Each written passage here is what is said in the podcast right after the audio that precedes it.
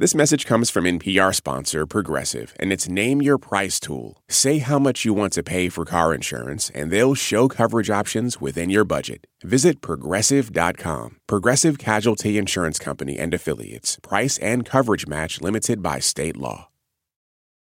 You're listening to Rough Translation from NPR. I'm Gregory Warner. Hello, Gregory and company. Uh, my name is Vanessa Lopez. I just listened to your episode on boxes and belonging. And so many of you responded to our last episode about not fitting the boxes that people try to put you in. Vanessa Lopez sent us this story about filling out a census form and trying to answer the questions as best she could. So it starts when she gets the question Are you of Hispanic, Latino, or Spanish origin? And I marked off Latino, Latina. I'm first generation Dominican American. And then she moves her pencil down to the next question about race. I don't refer to myself as Afro Latina or as a white Latina. Actually, I have a, a wide band of misfit friends. Um, we refer to ourselves as raw, racially ambiguous women. And then I actually I got a call from the census and the census was like Excuse me, ma'am, we noticed that you marked off all the boxes. And I was like, Yes. She says yes, as in, yes, she fits many boxes. As a Dominican, she says she identifies with white and black and native ancestry. I know that the story of what made a Dominican is a Spaniard, an African, and a Taino.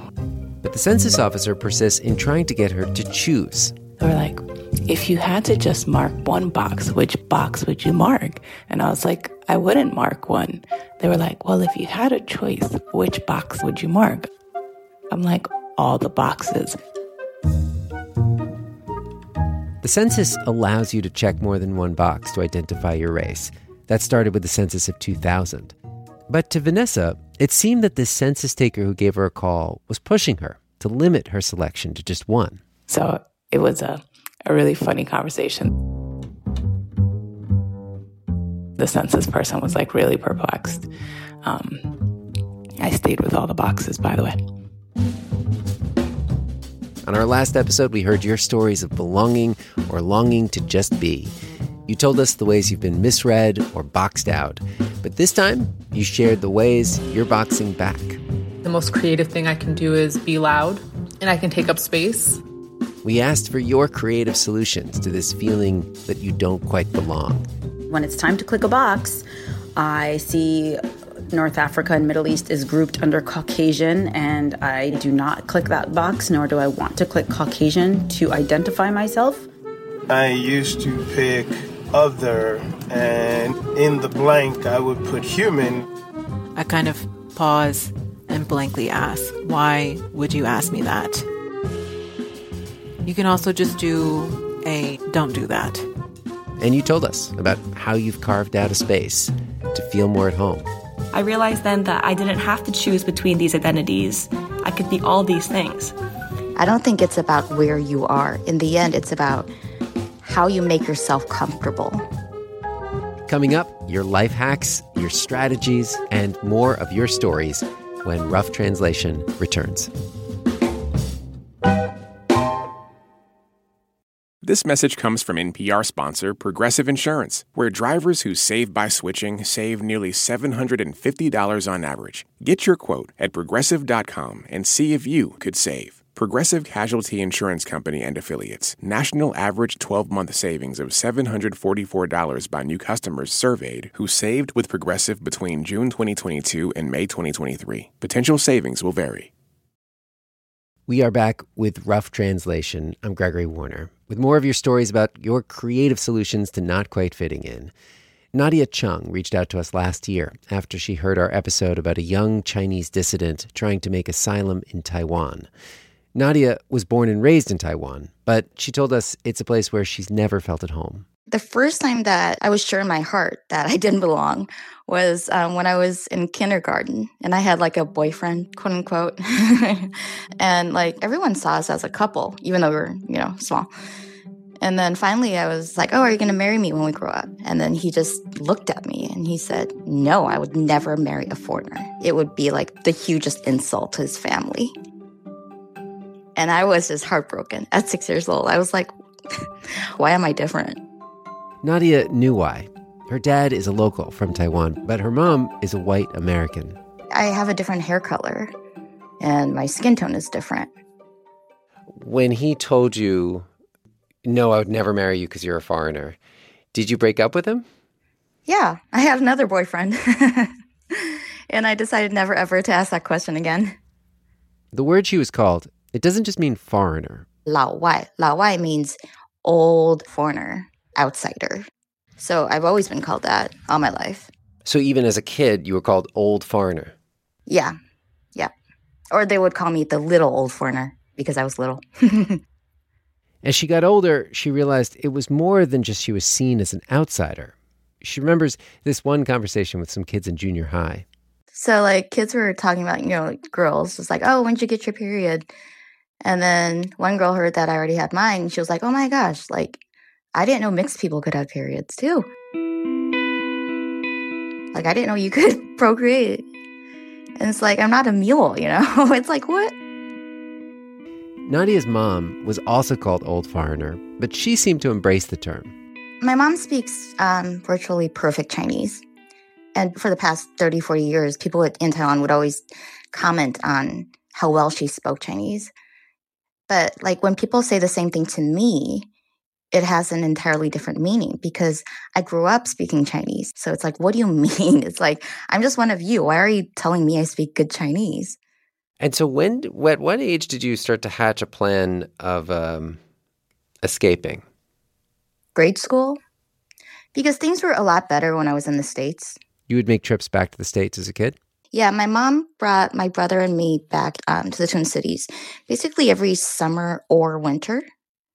So she would put us in like summer school and just to make sure that like we could were able to speak the language. No sooner did Nadia graduate high school than she left Taiwan. And she escaped to the most obvious place, to the country where she'd spent those happy summers and winters. She enrolled in the University of Oregon. But she barely lasted a year. She felt so out of place. And so her dad suggested she try college in a place which really did feel foreign to her mainland China when I was in China, I mean, I went in feeling like I was an outsider, I was a foreigner. So I never minded any of the pointing or whatever. I think what you identify as really affects how you feel about the environment you're in. In China, Nadia discovered something that her mom had seemed to realize all along that one way to feel like you belong is to expect that you won't. When I was traveling, you know, I, I did a lot of thinking that was one of the conclusions that came up. The, the conclusion would be that you would stop trying to fit in. Yeah. I think like people who are looking for their roots, they're all just looking for a place where they would feel accepted, where everyone would just like like you for who you are. I don't really think this place geographically exists.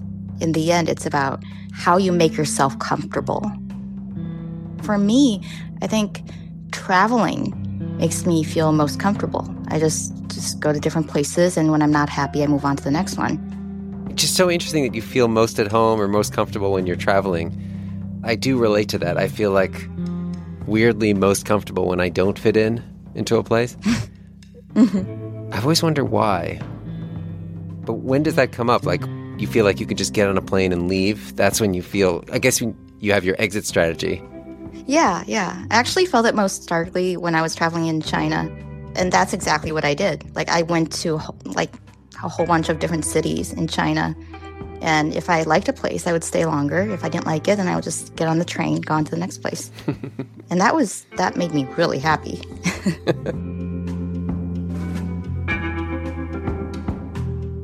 we did this interview before the pandemic had curtailed everyone's travel.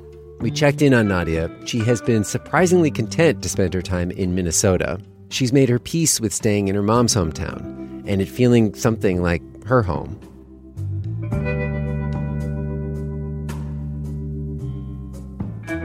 So many of you wrestled with the complications of being raised by an expat. who did not seem to have the same need for belonging that you felt. Listener Lily Huber left us a voicemail with the opposite problem. I'm a parent to a four year old who holds four passports.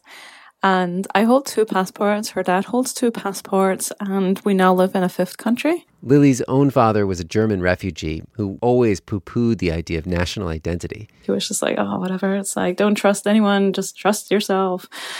Um, so I grew up without roots. And I'd like my daughter to have more roots than I had.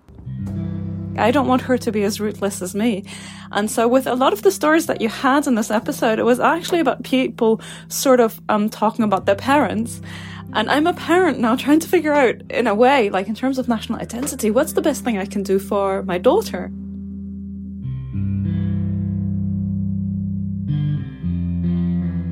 After this break, more of your stories, including one woman whose mother went to great lengths to try to give her daughter a national identity, with some unexpected results when Rough Translation returns. This message comes from NPR sponsor Bluehost. Try Bluehost Cloud, the hosting plan made for WordPress creators by WordPress experts. With 100% uptime, fast load times, and 24 7 support, your sites can handle high traffic spikes. Visit Bluehost.com.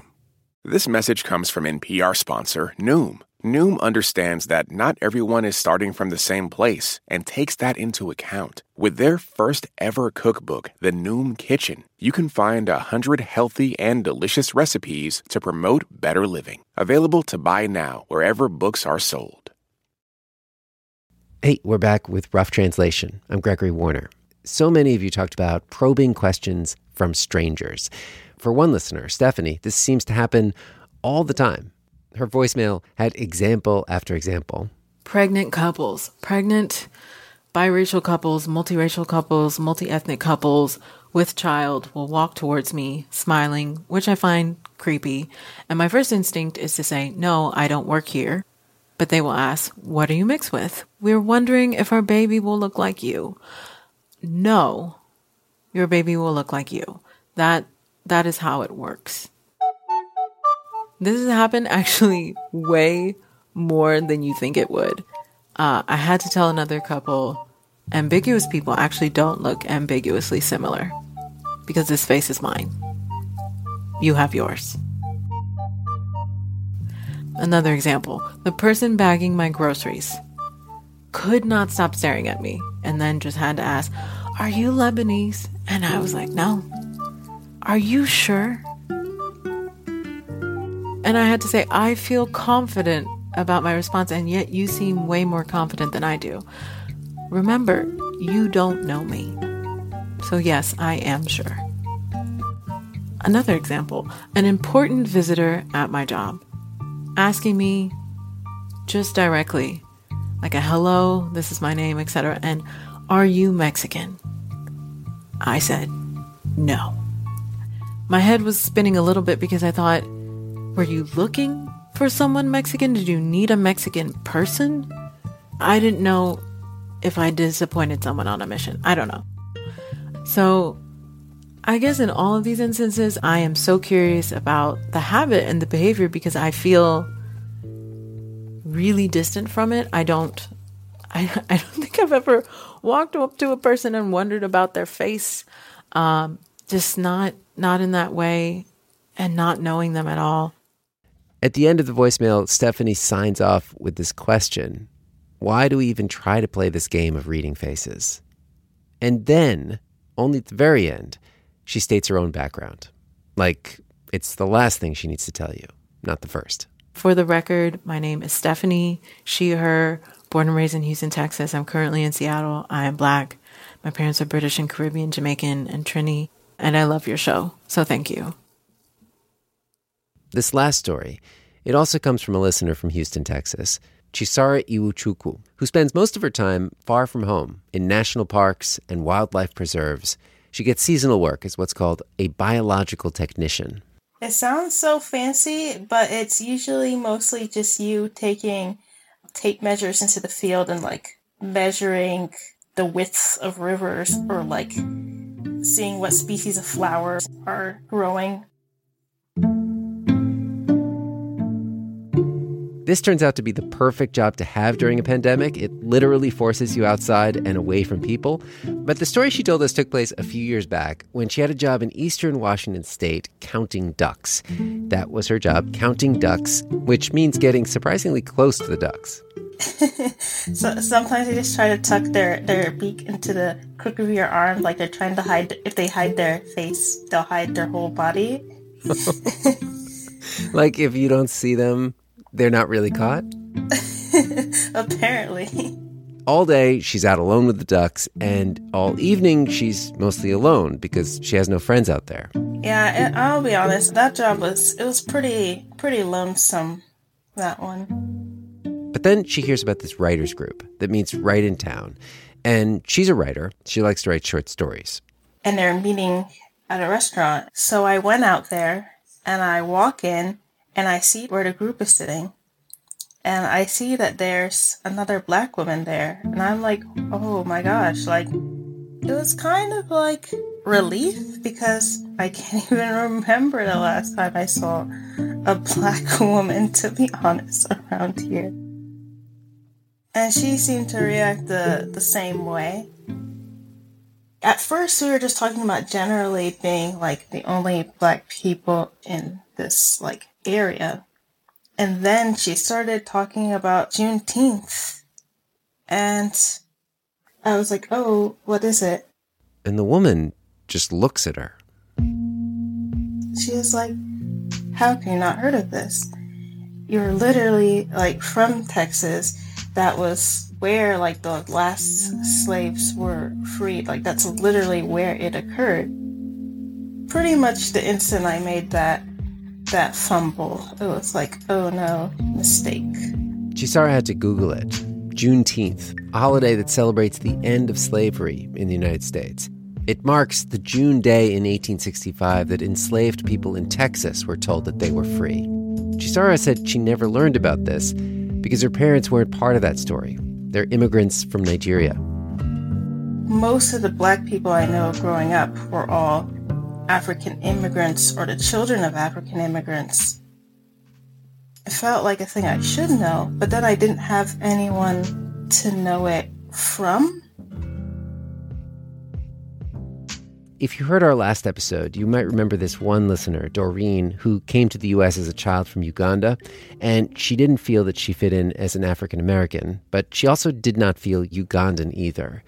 Chisara's parents did not want her to feel that disconnect. They were Nigerian. They wanted Chisara to feel it too. And so the summer before Chisara entered sixth grade, her parents sent her to Nigeria to live with family for a few years. I felt like a fish out of water. Like I did not fit in at all. They called me um, Oyibo, which is foreigner. Chisara didn't even feel like she could tell her parents how lonely it was. I feel like any anything negative of my experience would be taken as something negative towards Nigerian culture in general. I think what the trip did was it just kind of like I felt untethered in a way. The trip that was meant to connect her to Nigeria, it left her feeling disconnected from Nigeria and from the States. I had basically been plucked from my life for three years and then dropped back in. And after that, I was just not as tied down by really anything. And when she came back to Texas to start high school, she felt like she had missed a cultural step. And the kids at school teased her.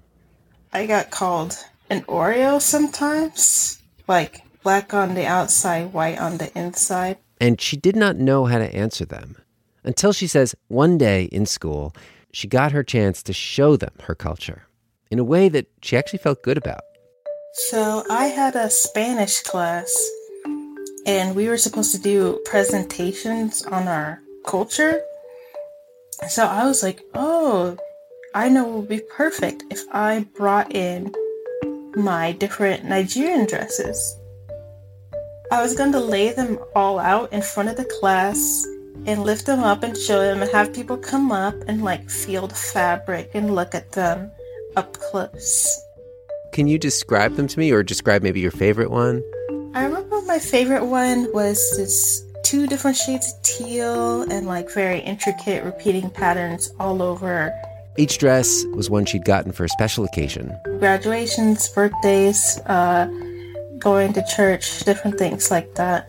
There's a lot of tailors around here in Houston who, who make the dresses. And so I grabbed all my dresses, and there was a lot of dresses, and I couldn't find anything big enough to pack them in. So I packed them in a trash bag. Even today, Chisara replays this moment in her head of taking the trash bag full of dresses to the school, bringing them to the Spanish teacher's office, finding the office locked, the teacher isn't there, and then deciding to leave the bag of dresses in front of the door with a sticky note and then I left for lunch, which looking back was not not a great idea. When she comes back after lunch, Spanish teacher is in her office, the trash bag is not. And so I started talking to all the different cleaning ladies, trying to figure out if any of them had seen the bag. I went out to the dumpster. I was crying and pawing through the dumpster and desperately trying to like find those dresses until like the security guard was finally like okay you have to like get back to class now and all my favorite dresses were gone. Did you go home and have to tell your mom what happened? Yeah she was she was not happy. I mean, to this day, she's. I I, I remember even recently hearing about her talking on the phone about those dresses. Oh, recently, like like a good decade later. Yeah. I never actually talked to her about it, but I think she is afraid that I was like literally throwing my culture in the trash. And it just almost feels like a metaphor for the whole thing. Like, even when I try, it feels like I fail.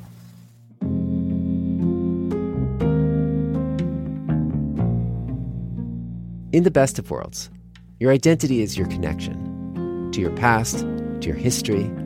But for so many of you, identity can feel something more like a contractual obligation placed on you by your family or by your community that there is a lot of pressure to maintain. Chisara's parents, for example, who did not stay in Nigeria, still asked their children to feel as Nigerian as they did. And so a lot of you told us that eventually you've had to learn to release yourself from that contract, or at least renegotiate the terms. For a long time, I found myself uh, justifying my background, telling people, oh, yeah, I grew up in Mexico, but I was born in Texas, and, and I'm kind of over that. My kids are Mexican, I love Mexicans, and whoever doesn't like it can, you know, deal with it themselves. When I was a child, my parents enrolled me in a British international school. Um, I really felt a sense of being much more at home in this place and being surrounded by people from all over the world. As I've been living in the US for some time now, I've come to realize that where I fit and where I belong uh, is in a very heterogeneous society. So I try and surround myself as much as possible with people from other cultures. A really strong uh, source of information for myself is talking and learning more about the trans and non binary community as a gay man. Uh, because I feel like those individuals possess a really strong ability to reforge and recreate their own identity as they see fit. I think being confident in myself to reject those attempts to put me into a box or asylum identity is something that wasn't easy to do at first, and now it's it's second nature to do it. Listening to all your stories and reading all your emails, I began to wonder if the experience of not quite belonging to one group is actually more normal than we give it credit for. I guess no matter what, I just always feel like a bit of an outsider, no matter what group I'm in. I asked Chisara, the one who lost all her Nigerian dresses, if maybe one way that she has dealt with the problem of not fitting in is by choosing a job that takes her away from people. I mean, it could be like I like interacting with with wildlife because like I can see them from afar, I can catch them and then just let them go. the way you interact with them, it's just like very fleeting. The odds that you're going to happen upon the same creature twice is not that high. You're just touching each creature's life for this like brief moment and then you just each go on your way. Is that your approach, your preferred approach with human beings too? Like you like to meet people once and then not again? uh, a little bit. I- I'm trying to change that. okay. so before I said goodbye to Chisara, I told her she is not alone in feeling that there is no group for her. I told her about all of your stories and about this idea that maybe it is more common than we realize to feel like you don't belong. I hope you're right, because that would be a a big, a big relief. Maybe the next time I meet someone and they assume some sort of shared thing, I can feel more comfortable pointing out differences and not start like shying away or anything.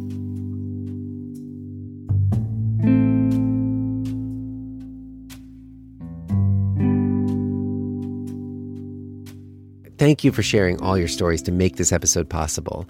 Before you go, I'd love to ask your help with another show we're working on that starts with a statistic that really struck me. Only 1% of Americans have served in the wars in Iraq and Afghanistan, these major wars the last 20 years. And so, if you are a civilian in the United States, you may not even have a friend or family member who served. We're doing a couple of shows about how this creates a divide in American culture and society. So we would like to ask you tell us about a time that you have found yourself talking across that divide.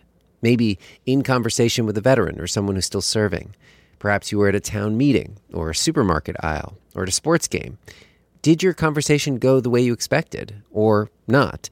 And if you have never had a conversation with a veteran, tell us how that feels. Of course, if you're military or from a military family, we would love to hear from you as well. What have you learned speaking across the divide? Write us an email, or better yet, record a voice memo. You can send it to roughtranslation at npr.org. We're always on Twitter at roughly.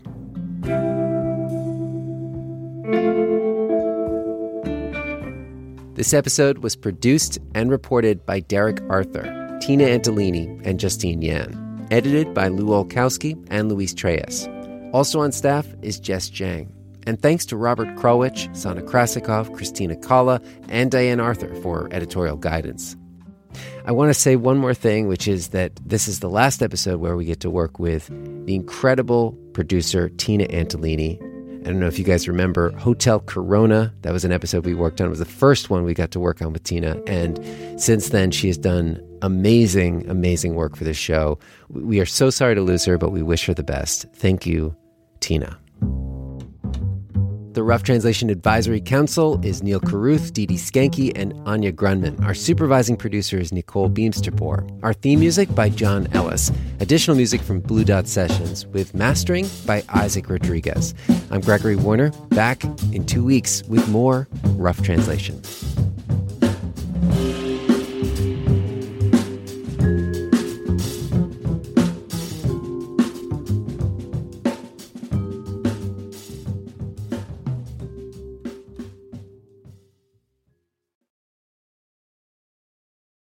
This message comes from NPR sponsor Shopify. Shopify is the global commerce platform that helps you sell at every stage of your business. From the launch your online shop stage to the first real life store stage, all the way to the did we just hit a million orders stage, Shopify's there to help you grow. Sell without needing to code or design. Just bring your best ideas and Shopify will help you open up shop. Sign up for a $1 per month trial period at shopify.com slash NPR. This message comes from NPR sponsor Delta Airlines. When you think about it, half the trips the world takes are trips home. Home, what we all eventually long to get back to, no matter what took us away to begin with. Those at Delta know that, because all 100,000 of them are, above all, travelers just like you. It's why they try to make you feel at home long before you even get there. Hey, I hear you have a birthday coming up. Yeah, you. If you're listening to this, that means you have a birthday coming up eventually. And here at Life Kit, we want it to be a special one. magic can happen and good luck can happen and serendipity can happen if we're open to it. How to have a good birthday, even if you're not a birthday person. That's on the Life Kit podcast from NPR.